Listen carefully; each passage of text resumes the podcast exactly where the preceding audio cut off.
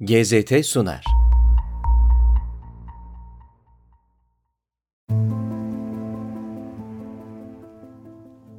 Yoksulluk Yeşilçam'da yapıldığı gibi tertemiz bir Türkçe ile anlatılan bir şey değildir. Kirli bir Türkçe gerektirir. Üzülmek buralarda kabadır. Bunun bir monologla değil, böyle gelmiş böyle gidere çalan bir teslimiyetle dile getirilir. Nadiren bir monoloğa dönüşür genellikle birkaç cümleyi geçmeyen iç geçirmeler, dert yanmalara varır.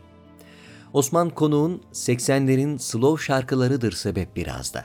İnsanları sömürgecilerine benzeten dizelerini 60'ların Yeşilçam'ıdır biraz da diyerek değiştirsek, söylenmek istenen şey istikametini şaşırmaz. Evet, 60'ların Yeşilçam'ıdır biraz da. Dönemin Yeşilçam'ı, istisnalar hariç, bir ticaret ilişkisinin sonucu. Tek taraflı bir ilişki bu. Yani ithal fikirler, ithal senaryolar, ağdalı bir dil. Herkes çok yapay, herkes çok janti, kimse yoksulmuş gibi davranmıyor. Kimse bu toprakların dilini bilmiyor. Birkaç kişi hariç. Bu hariçlerin en birincisi Sadri Alışık. Yavuz Turgul'un Şener Şen'in omuzlarına yüklediği iyilik temsilini onun omuzlarına kimse bırakmadı. O bu fikri buldu, sırtına aldı ve beyaz perdede herkese gösterdi olmayacak bir şeyi olmayacak bir şekilde kendine çevirdi. Rol aldığı ilk filmde kötü bir karakteri oynamasına rağmen onun hikayesi iyi ve gerçek olana doğru evrildi, evrildi değil. Bunu o istedi. Yoksulluk Yeşilçam'da yapıldığı gibi tertemiz bir Türkçe ile anlatılan bir şey değildir. Kirli bir Türkçe gerektirir. Üzülmek buralarda kabadır. Uzun bir monologla değil, böyle gelmiş, böyle gidere çalan bir teslimiyetle dile gelir nadiren bir monoloğa dönüşür. Genellikle birkaç cümleyi geçmeyen iç geçirmeler, dert yanmalara varır. Mahallede efkarla kahvede oturan adam içinde cami avlusunda gününü geçiren amca içinde, ustalar, çıraklar ve meyhanede sabahlayanlar içinde durum böyledir. Sadri Alışık bunu bilir. Karşısına gelen ithal ürünü buraların diline dönüştürür. Çok iyi bir oyuncu olmanın iyi bir tercüman olmaktan geçtiğini bilir o halka tercüme yapar.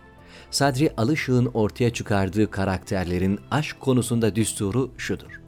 Vuslat varsa aşk yoktur. Vuslat varsa aşk yoktur ama kavuşmak için elinden geleni yapar o.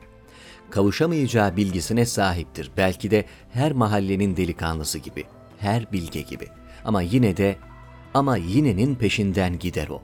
Menekşe gözlerinde benimki bugün de gelmedi. Nasıl da bekledim. 10 senelik bekledim der bu yüzden de.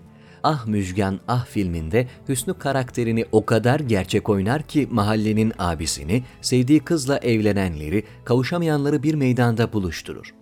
Bir daha mahalleye gelmedi Müjgan. Gelemedi. Bizim dar ve eski sokaklara otomobili sığmıyormuş dediler. Repliği de bu meydanda bir miting konuşmasına dönüşür. Şakayla Karışık filminde Offside Osman karakteriyle dışlananların tarafında cepheye gider Sadri Alışık. Serserilerin, varoşların, hayata birkaç sıfır geride başlayanların ahlaka sahip olup olmadığı konusunda cevaplar arar bu film.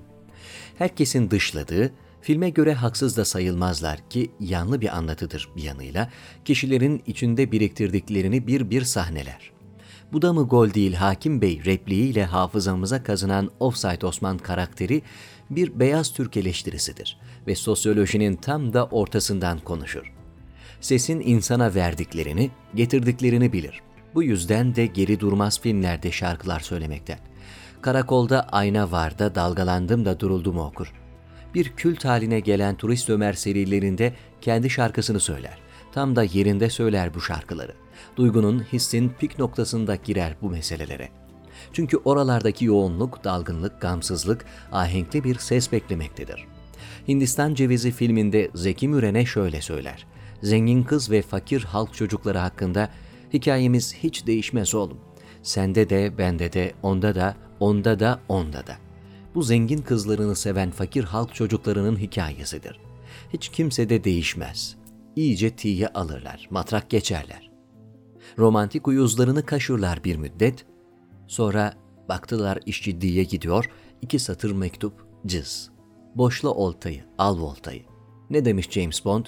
Paran varsa dünya sana aşık, zürtlere yakışır tahta kaşık. Yes, Alright. Sadri Alışık, gerçek adıyla Mehmet Sadrettin Alışık, 1925 yılında Beykoz'da doğdu, 1995 yılında öldü. Şiirler yazdı, plaklar doldurdu, İstanbul'u anlamaya çalıştı. İstanbul'u anlarken bir mit olarak ona bakmadı. Bütünüyle yoksulluğuyla, geride kalmışlığıyla hareketli bir şehrin ne söylediğini düşündü. Yaşamak geçti başından.